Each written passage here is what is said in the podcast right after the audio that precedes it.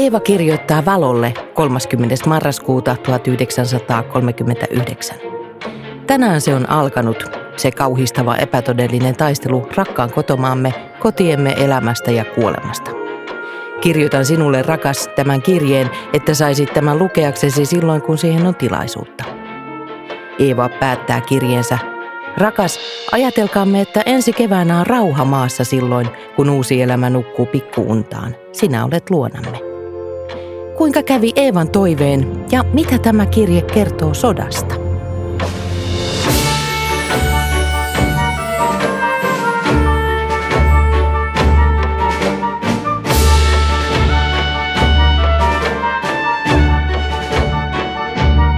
Tervetuloa kuuntelemaan meidän aikanamme podcastia, Museoliiton podcastia museoista ja niiden vastauksista aikamme suuriin kysymyksiin. Minä olen Miisa Pulkkinen ja johdatan teidät näihin keskusteluihin. Tässä jaksossa puhutaan erityisen ajankohtaisesta aiheesta, joka ravistelee parhaillaan Eurooppaa ja koko maailmaa. Meillä on tänään nimittäin aiheena sota ja rauha. Siitä on keskustelemassa Olli-Pekka Leskinen, Sodan ja rauhan keskus Muistin toimitusjohtaja. Tervetuloa mukaan. Kiitoksia paljon.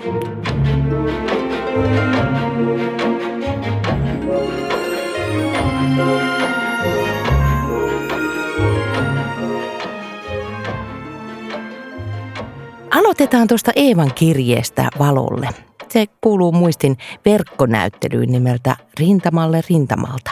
Mistä tuo kirje kertoo? Käytännössä siinä on kyse Eevan ja Valon tota, kirjeenvaihdosta talvisodan ja jatkosodan ajalta. Ja käytännössä niitä kirjeitä on jäänyt jälkipolville talteen reilut 500. Et siinä on kirjeitä ja postikortteja. Ja käytännössä se on kahden rakastuneen, nuoren rakastuneen kirjeenvaihtoa. Siellä nousee hyvinkin inhimilliset asiat esille. Toisaalta toisen kaipaus, se, se että kun toinen ei ole läsnä, pelko siitä, mitä toiselle käy ja miten tästä selvitään. Tiedetäänkö me, kuinka Eevan ja Valon kävi? Kyllä me tiedetään. Eli tota, tässä kun luit alkuun tämän tekstin pätkän, niin tämä liittyy siis talvisodan syttymiseen ja käytännössä keväällähän sitten lopulta tuli onneksi rauha talvisodan jälkeen ja tota, toki sitten sota syttyi uudelleen ja kirjeenvaihtoa kerkesi syntyä aika paljon ja tota, tämä kirjeenvaihto itsessään säästyi niin, että tota, Eeva oli sen sitten tarkkaan pistänyt talteen ja sitten 2000-luvun alussa hän oli sitten lapsen lapselleen sitten vannottanut tämän niin kuin säilytettäväksi ja, tota, ja sitten oli myös tämmöisen ehdon siihen asettanut, että sitä, niitä ei saa avata ennen ensimmäinen ensimmäistä 2016 hän varmaan koki, että siellä kirjeessä, kun on kyse tämmöisistä rakkauden tunnustuksista ja hyvinkin intiimeistä asioista, niin koki, että täytyy olla aikaa ennen kuin niitä voi avata. Tämä on hyvin, hyvin pieni osa, kaunis ja koskettava osa äh, muistin näyttelytoimintaa, mutta, mutta et vaan pieni osa siitä. Äh, muistilla on hyvä kuvaus tehtävästään. Se on tiedekeskus, joka kertoo sodasta edistääkseen rauhaa. Miten te teette tätä työtä? Itse asiassa kiteyttää nimenomaisesti aika pitkälti myös sen, että me nimenomaisesti kerrotaan sodan kautta siitä rauhan tärkeydestä ja siitä, että miten ne on toistensa vastakohdat sikäli, että kukaan ei koskaan kaipaa sotaa, kukaan ei sitä halua ja ehkä ne sotasukupolvet on ehkä ollut niitä suurimpia rauhanrakentajia myös ja osaavat sitä arvostaa silloin kun yhteiskunta joutuu sotaan, niin se mullistaa perinteisen järjestyksen ja turvallisuuden tunteen, mikä on ehkä se kaikkein tärkeintä meidän tässä rauhan arjessa. Mutta sitten taas toisaalta meidän on myös hyvä muistaa se, että niistä sodan koettelmuksista kuitenkin yleensä selvitään. Menetetään paljon, mutta sitten ihminen kykenee aina uudistamaan ja rakentamaan uudelleen ehkä semmoinen tietynlainen tulevaisuuden usko ja toivo on kuitenkin siellä taustalla, erityisesti näitä sodan ja sukupolvien ajatuksen juoksussa. Muisti sijaitsee Mikkelissä ja se on tiedekeskus. Eli se eroaa museoista siinä, että sillä ei ole omaa kokoelmaa. Hmm. Mitä muistissa on esillä? Me siis lähestytään ää, sotaa sosiaali- ja kulttuurihistorian kautta erityisesti ja sitä niin kuin yksilön ja yhteiskunnan kokemusten kautta. Meillä ei niinkään nouse meidän näyttelyssä esille ne sodan taktiset tai strategiset tapahtumat, tapahtumakuvaukset. Tai meillä ei ole, sinänsä ei nosteta niin kuin suurimpaan rooliin niitä joukkojen johtajia, vaan enemmänkin se yksilö ja mitä se sotaa tekee yksilölle. Meillä käytännössä näyttelyissä on hyvin vähän tällä hetkellä esineistöä.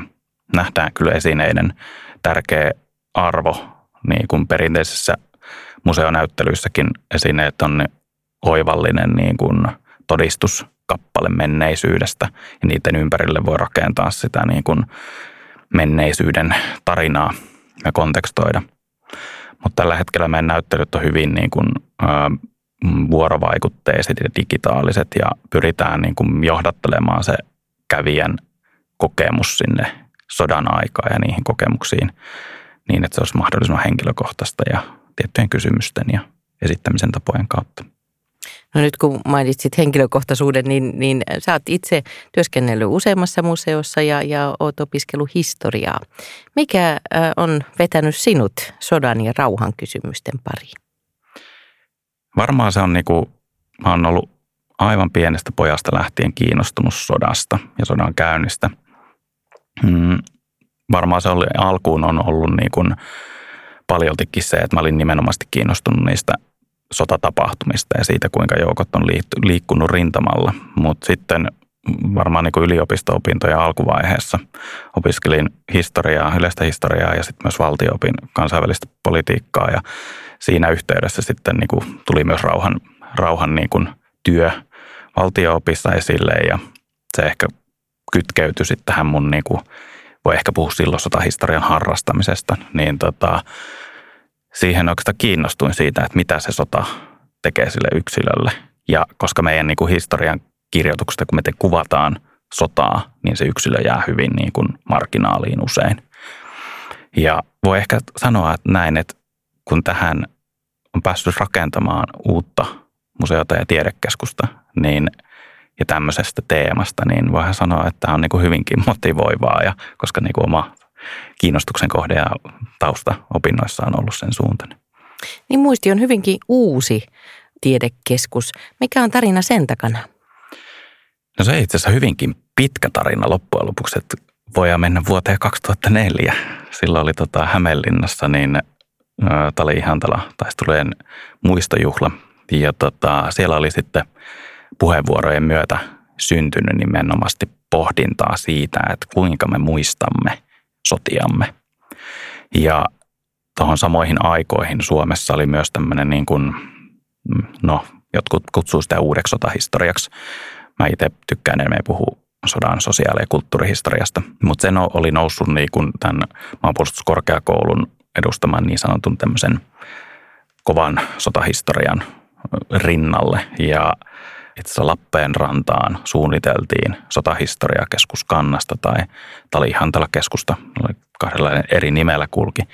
Ja siellä suunnitelmat eteeni tosi mallikkaasti ja hyvin, mutta syystä tai toisesta sitten se ei kuitenkaan päässyt maaliin asti ja sitten tuli Mikkelille mahdollisuus tarttua tähän ja käytännössä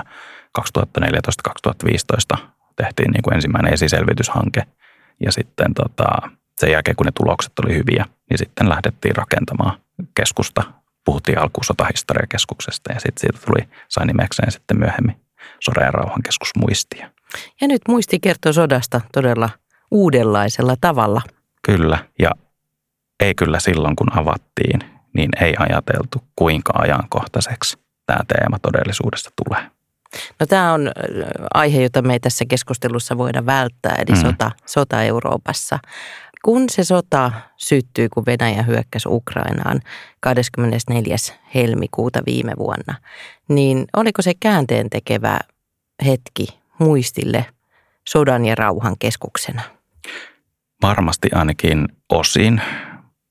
Tulee ihan kylmät väreet, kun miettii sitä hetkeä silloin, kun oli aamupöydässä ja luki uutisista, että sota on alkanut. Ja muistan siinä, sitten muisti, muisti kun menin töihin ja käytiin keskustelua siitä, että miten tämä nyt vaikuttaa meidän toimintaan ja pitääkö meidän tehdä jotain toisin, muuttaa meidän näyttely.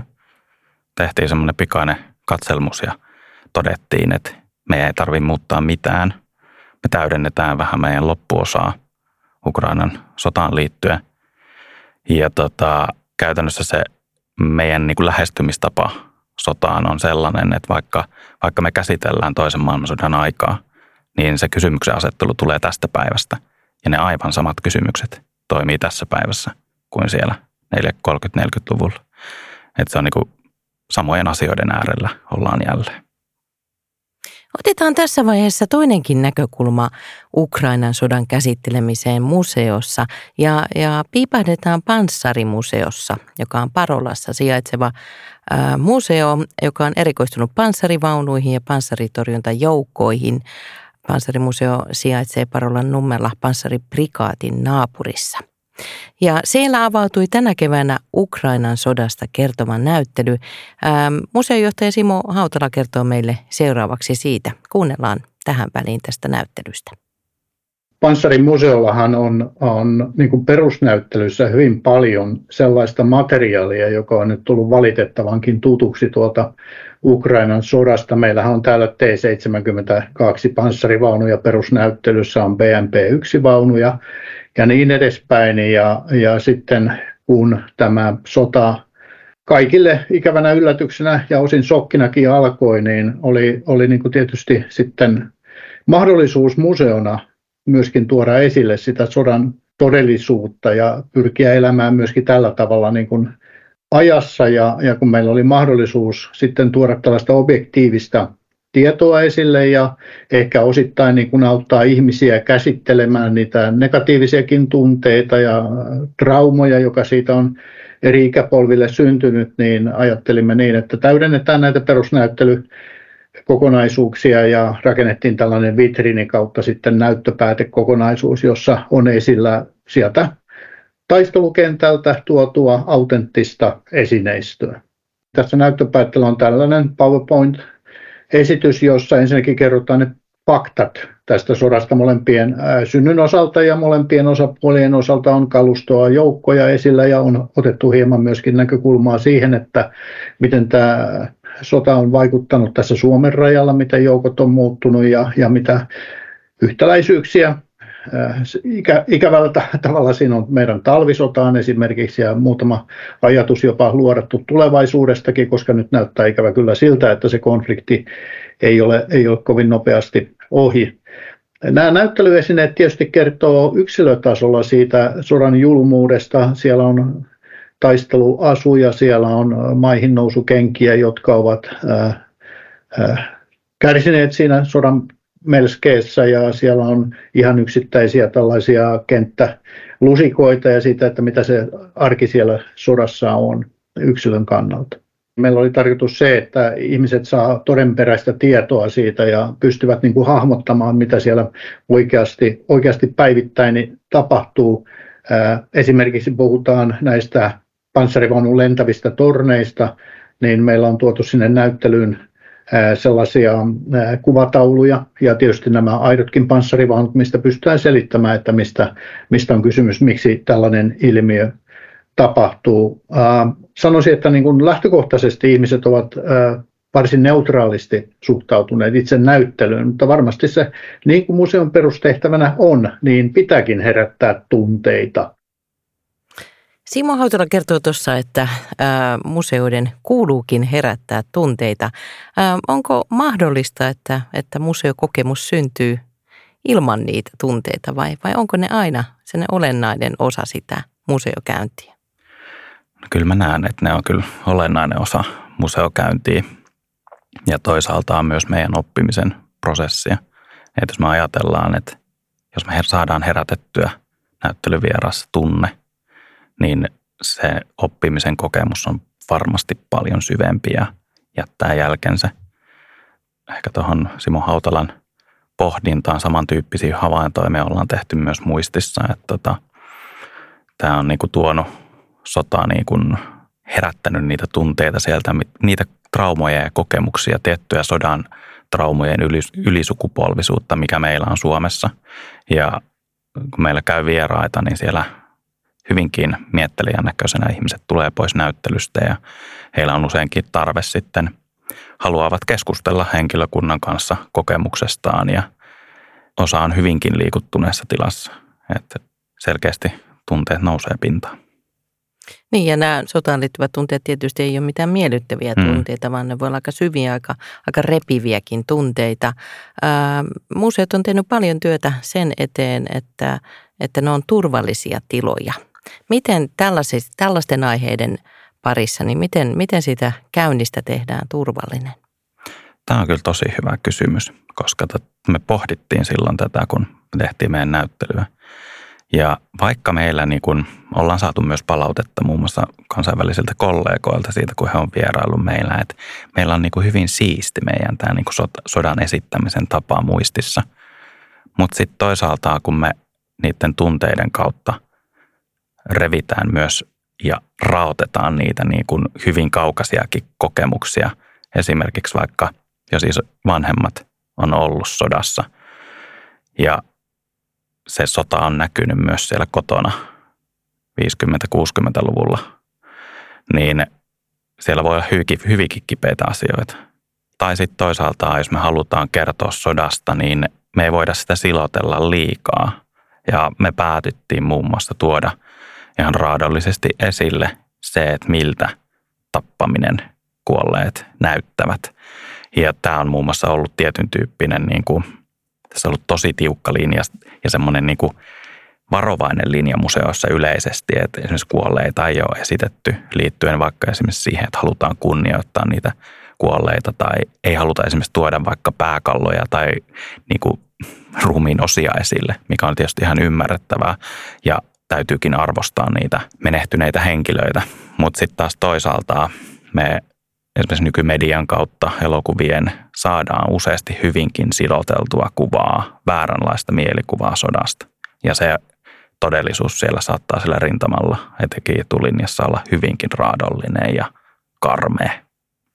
Niin siitä kun tullaan tähän kysymykseen, että miten on turvallinen kokemus, niin käytännössä täytyy, kun käsitellään vaikeita aiheita, niin meidän pitää pystyä myös kysymysten mahdollisesti henkilökunnan tuella antaa sille asiakkaalle tarvittaessa mahdollisuus keskustella ja pohtia näitä asioita. Mutta täytyy myöntää, että aina, aina tässä ei onnistuta. Että toisinaan kun rautetaan niitä tunteita liikaa tai herätetään niitä, niin osa asiakkaista kokee sen liian raskaaksi ja epämiellyttäväksi. Ja silloin he lähtevät pois ehkä hieman, hieman niin kuin myös epämiellyttävissäkin tunteissa ja voi olla, että se kokemus ei ole ollut sellainen, mitä he on ehkä ajatellut. Mutta toisaalta men, ainakin henkilökohtaisesti näen tärkeänä sen, että me puhutaan sodasta sellaisena kuin se on. Ähm, nyt siteeran hieman museolakia äh, siltä osin, että, että museolaikin mukaan yksi museoiden tehtävistä on, on ylläpitää ja vahvistaa yksilöiden ja yhteisöjen ymmärrystä ja osallisuutta kulttuurista, historiasta ja ympäristöstä. No Ukrainan sota on tietenkin, tietenkin tällainen aihe, jota, jota tulee, tulee seurata ja josta museoiden tulee kertoa, mutta kun se on tällainen aivan akuutti konflikti, joka päivittäin – kehittyy ja muuttuu ja, ja saattaa vaihtaa suuntaansakin, niin minkälaisia reunaehtoja tämä asettaa sille, miten museot voi tätä aihetta käsitellä? Hmm, hyvä kysymys sikäli, että niin kuin tuossa Simo Hautala esimerkiksi viittasi siihen, että he esittelee niitä panssarivaunuja teknisesti, kuinka, kuinka ne tykkitornit irtoaa niistä vaunun rungoista. Tai toisaalta esimerkiksi voidaan museossa tuoda esille niitä objekteja sieltä, sieltä niin taistelutantereelta tai sitten esimerkiksi kalustoa, esi, niin kuin varusteita, vaatetusta yli, ylipäätään. Mutta sitten taide on aina hyvä keino käsitellä kriisejä. Itse näen siinä ison, ison mahdollisuuden ja voiman. Todennäköisesti me tullaan näkemään Suomessakin aika paljonkin aiheeseen liittyviä taidenäyttelyitä. Niitä on jo jonkin verran.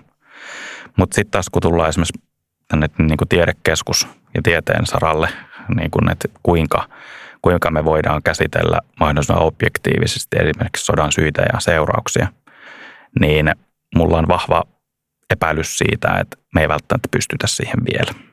Et meillä on liian lyhyttä aikaperspektiä siihen, että kun sota on syttynyt ja sota on edelleen käynnissä, niin pystytäänkö me todellisuudessa siihen objektiivisuuteen tarkastelemaan sen konfliktin syntymistä molempien osapuolten näkökulmasta. Että se sota itsessään aina vaatii vähintään se kaksi osapuolta. Muistissa on parhaillaan esillä ähm, kuvataiteilija Alexander Reisteinin näyttely äh, Korjaamatonta korjaamassa, joka nimenomaan lähestyy aihetta taiteen keinoin. Ähm, millainen näyttely se on? Näyttely on siis Alexander Reisteinin tekemä. Mm, liittyy osittain meidän tarinat näyttelyosioon. Sen loppuosaan on täydennetty tämmöinen pieni näyttelyosio, missä Alexander on koonnut ihmishahmoja, rakennuksia, ruumiinosia sirpaleista, käytännössä astioiden, kuppien, lautasten, erilaisten niin kuin käyttöposliinin palasista ja tota, koonnut niistä tämmöisiä hahmoja ja rakennuksia tosiaan. Niin tota, ja se on hämmentävän niin kuin, tavalla puhutteleva, tunteita herättävä, etenkin kun siinä on ensin käyty näyttelyosiossa, missä mennään sinne yksilön kokemukseen sodasta ja sen jälkeen tullaan tähän päivään näiden sirpaleiden ja näiden niin kuin taideesineiden objektien kautta. Ja se näyttely istuu itse asiassa siihen paikkaan niin hyvin, että kun me ollaan, ja se puhuttelee ja ollaan saatu hyvää palautetta asiakkailta, niin me tullaan jatkamaan näyttelyä sen esilläoloa niin pitkään, kun sota tulee jatkumaan. Ja se on niin kuin meidän tietynlainen kannanotto tämän sodan luonteeseen ja siihen, että mitä se sota on. Et mä toivon, että se, kun kesä, kesä tulee ja meillä käy paljon asiakkaita, niin mä toivon, että se pysäyttää ihmiset ajattelemaan toisaaltaan sitä meidän kokemia sotia silloin 80 vuotta sitten, mutta toisaaltaan sitä yhtymäkohtaa tähän päivään ja Ukrainan sotaan. Niin se tavoittaa sodasta jotain sellaista olennaista, jotain, jotain syvällistä. Kyllä. Se on jotenkin niin kuin, jos sieltä voi tunnistaa esimerkiksi itselleen tuttuja posliiniastioiden osia. Ja sitten miettii, että onko ne sirpaleet niin kuin, miksi ne on särkynyt, miksi ne ei ole enää ehjiä ne esineet ja tota, mitä jos tämä sota olisikin täällä meillä.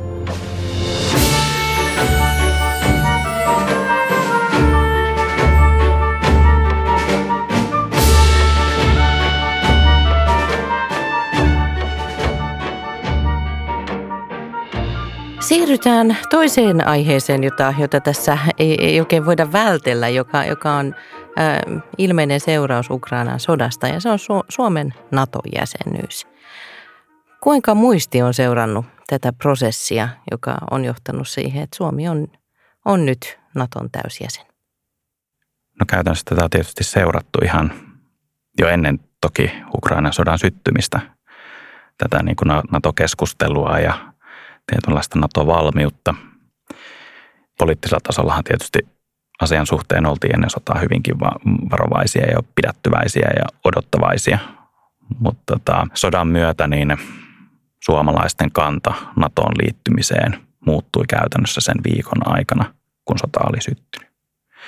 Ja itse henkilökohtaisesti on miettinyt sitä, että se syy varmasti jo, no, niin kuin konkreettisesti johtuu siitä, että meidän naapuri – on sama Venäjä, joka sitten on aloittanut sodan Ukrainaa vastaan, niin ihmiset varmasti lähti ajattelemaan sitä, että voiko Suomi olla seuraava. Ja meidän täytyy pystyä puolustautumaan. Ja ei oltaisiin siinä samassa tilanteessa kuin silloin 39 marraskuussa. Museoiden näkökulmasta meidän historia kietoutuu nyt, nyt sitten yhteen Naton kanssa – Yksi NATO-prosessin symboleista on kuuluisa NATO-kynä, mm. eli kynä, jolla Pekka Haavisto, ulkoministeri Haavisto, allekirjoitti Suomen, Suomen NATO hakemuksen kynä, joka alun perin kuului Iltalehden toimittaja Jari Hanskalle.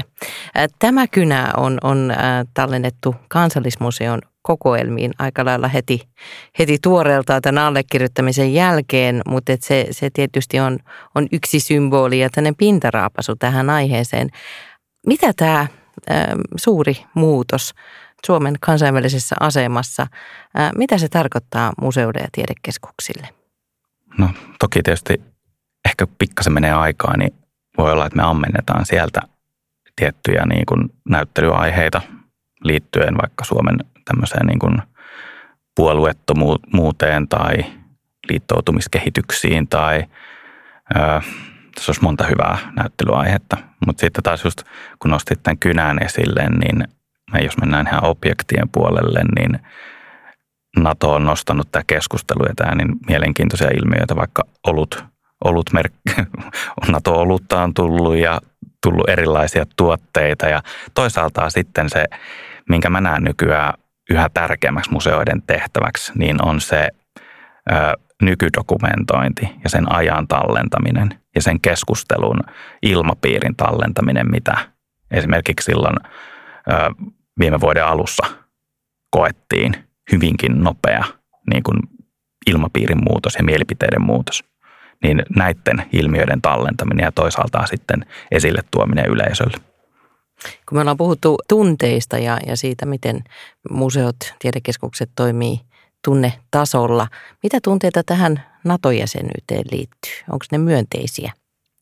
Mä luulen, että se tietysti jakautuu suomalaisten niin kuin mielipiteessä aika, en tiedä kuinka paljon, mutta tota, kyllähän niitä NATO-kriittisiä edelleen paljon ja toisaalta sitten on myös niitä, ketkä on täysin NATOa vastaan, mutta enemmistö suomalaisista kuitenkin suhtautui selkeästi myönteisesti NATOon. Ja tota, mä luulen, että siellä, jos näitä sodan kokeneita sukupolvia olisi vielä enemmän elossa, niin monet heistä varmasti kokeisi, kokisi tietynlaisen helpotuksen tunteen siitä, että päästään sieltä tietynlaista suomettumisen ajasta eteenpäin.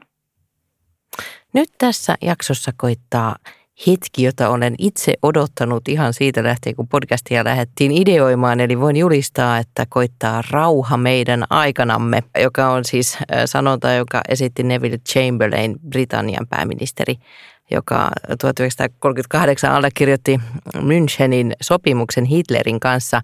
Siinä ei käynyt hyvin eikä, eikä todellakaan koittanut rauha, vaan tätä pidettiin yhtenä tekijänä, joka johti toiseen maailmansotaan, mutta tämä toive siitä, että saataisiin enää rauhan aikaa, niin se on tietysti, tietysti tätä päivää ja, ja vahvasti varmasti meidän kaikkien ajatuksissa. Eli puhutaan vähän rauhasta. Mitä muisti kertoo siitä, että, että miten, miten me voidaan saavuttaa rauha?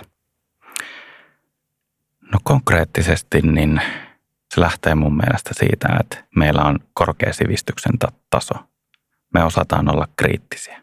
Osataan niin kuin kerätä tietoa, lukea tietoa. Etenkin tässä niin kuin valtavassa tietotulvassa, mikä meillä on tällä hetkellä ympärillä, niin osataan niin kuin siellä nähdä kokonaisuuksia.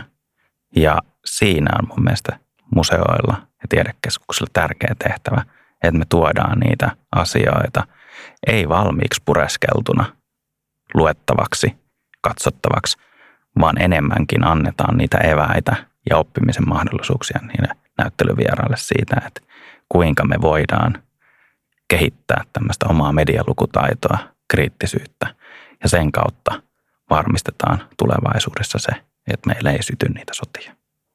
Maailman historia on kuitenkin pitkälti sotien historiaa. Se on se, mikä, mikä sinne historian kirjoihin tallennettiin. Ähm, pitäisikö meidän enemmän kiinnittää huomiota niihin prosesseihin, jotka liittyy rauhaan ja sen, sen mahdollisuuksiin? Kyllä varmasti. Tietysti se, että kun kirjoitetaan historiaa, niin on helppoa aina tämmöistä suurten tapahtumien murrosten kautta aina kirjoittaa. Ja toisaalta sotahistoria on yksi vanhimmista historiatieteen saroista – haluttu kuvata niitä omia voittoja. Mutta tota, meidän täytyisi löytää esimerkiksi museonäyttelyssä yhä enemmän niitä keinoja, millä me kerrotaan siitä meidän tämän hetken tavalla rauhantilasta, siitä, että miten meillä oikeasti on asiat hyvin. verrattuna siihen, että jos meillä olisi sota. Tässä on ehkä haasteena on se, että kun me puhutaan rauhasta ja rauhan ajasta, niin osa saattaa kokea sen tietyllä tavalla myös naiviksi. Osa saattaa kokea sen hyvinkin politisoituneeksi. Voi, meillä esimerkiksi Suomessa ajatella, yhdistetään se helposti jotenkin vasemmistoon tai silloin Neuvostoliiton rauhantyöhön. Ja näinhän sen ei tarvitse olla, vaan me voidaan rakentaa se meidän rauhantyö tässä ajassa niille arvoille, mitä meillä nyt on, eikä sinne menneisyyteen. Uskalletaanko me tässä nyt esittää ajatuksia ja, ja, ja niin kuin skenaarioita siitä, että miten tämä, milloin koittaa rauha meidän aikanamme? Mitä ajattelet siitä, että minkälaisia aikoja meillä on edessä? No tietysti haluaisi olla tosi optimistinen ja nähdä, että olisi helpottavat ajat, mutta mitä nyt historiasta on oppinut, niin täytyy sanoa, että ihminen on aika heikosti oppii niistä omista virheistään ja tekee niitä virheitä yhä uudelleen. Ja pahoin pelkään, että tässä niin kuin hetkessä, kun maailma polarisoituu, niin me ei tulla välttämään sotia ja konflikteja. Mutta toki tässä on se, että sodan luonne muuttuu. Se, että Ukrainan kaltaisia sotia syttyy, niin se kynnys on tänä päivänä yhä korkeammalla. Mutta ne sodat, sota voi olla siellä kyberpuolella hyvinkin niin kuin aktiivista. Voidaan yrittää vaikuttaa toisten kansalaisten mielipiteisiin ja luoda sellaista epävakautta, pavisuttaa sitä yhteiskuntajärjestystä keinoilla, mitä me ei itse kunnolla edes niin kuin ymmärretä ja nähdä. Mä luulen, että tällainen aika tulee kyllä valitettavasti jatkumaan vielä aika pitkään. Kannattaako meidän, meidän tässä tällaisessa tilanteessa tutkiskella propagandan historiaa? Ehdottomasti. Toki näin niin kuin jälkikäteen ajateltuna esimerkiksi, kun mietitään sitä propagandaa, mitä esimerkiksi vaikka Natsi-Saksassa on tehty tai Neuvostoliitossa tai, tai vaikka Suomessakin silloin sotien aikaa, niin tämän päivän ihminen, kun lukee sitä, niin me tunnistetaan todella herkästi ne, se propagandan sävy siellä. Ja se on ollut, myös sen ajan ihmiset on sitä tunnistanut. Niin se kertoo ehkä siitä, että me ollaan yhä valveutuneempia, osataan lukea mediaa paremmin. Mutta sitten, että kun se propaganda on kehittynyt edelleen, niin kuinka me tavallaan opetaan, opitaan ja kasvetaan lukemaan sitä propagandaa, niin siinä on vielä paljon työtä. Nyt on tullut aika kiittää tästä hyvästä keskustelusta, jossa, jossa tota, saatiin kiinni vähintäänkin rauhan avaimista ja, ja siitä, että, että miten, miten rauhaa voidaan maailmassa rakentaa. Mutta pyytäisin vielä pientä muistua tästä keskustelusta. Yksi museoiden tärkeistä tehtävistä on kulttuuri- ja luonnonperinnön sekä taiteen tallentaminen. Kuvitellaan, että, että tästä meidän aiheesta ja keskustelusta tallennetaan jotain tuleville sukupolville, niin mitä laittaisit talteen? No mä näkisin kyllä nimenomaisesti ehkä sen keskustelun ja sen kirjoittelun, mitä tähän niin kuin Ukrainan sotaan ja Suomen NATO-neuvotteluihin on liittynyt. Ihan yksinkertaisesti niitä esimerkiksi vaikka niitä twiittejä tai sitä sosiaalisen median keskustelua tai siihen rinnalle vielä sitten uutisia, lehtiuutisia eri medioista ja niistä semmoinen paketti, missä tavallaan näkee eri näkökulmia ja sitä keskustelua, niin sellaisen mä arkistoisin. Mitä tunteita tästä materiaalista voi kokea? Mm, sitä jos miettii sitten tulevaisuudessa, vaikka mennään 80 vuotta eteenpäin, niin mitä se sen hetken lukija sitten voi siitä kokea ja nähdä, niin voi olla nimenomaisesti ehkä se, että Suomi oli pitkään ollut liittoutumaton ja sitten meidän Merkov kovalla vauhdilla puolustusliiton jäseneksi, niin ehkä siellä voidaan ajatella, että siellä on tiettyä tarvetta löytää turvaa turvallisuutta, ehkä riippumattomuutta. Tämä me jätetään tuleville sukupolville katsottavaksi ja, ja, ja mietittäväksi. Lämpimät kiitokset tästä keskustelusta. Kiitoksia paljon. Lisää museoiden vastauksia aikamme suuriin kysymyksiin on luvassa pian, kun seuraavissa jaksoissa keskustellaan muun muassa tulevaisuudesta. Siitä lisää meidän aikanamme.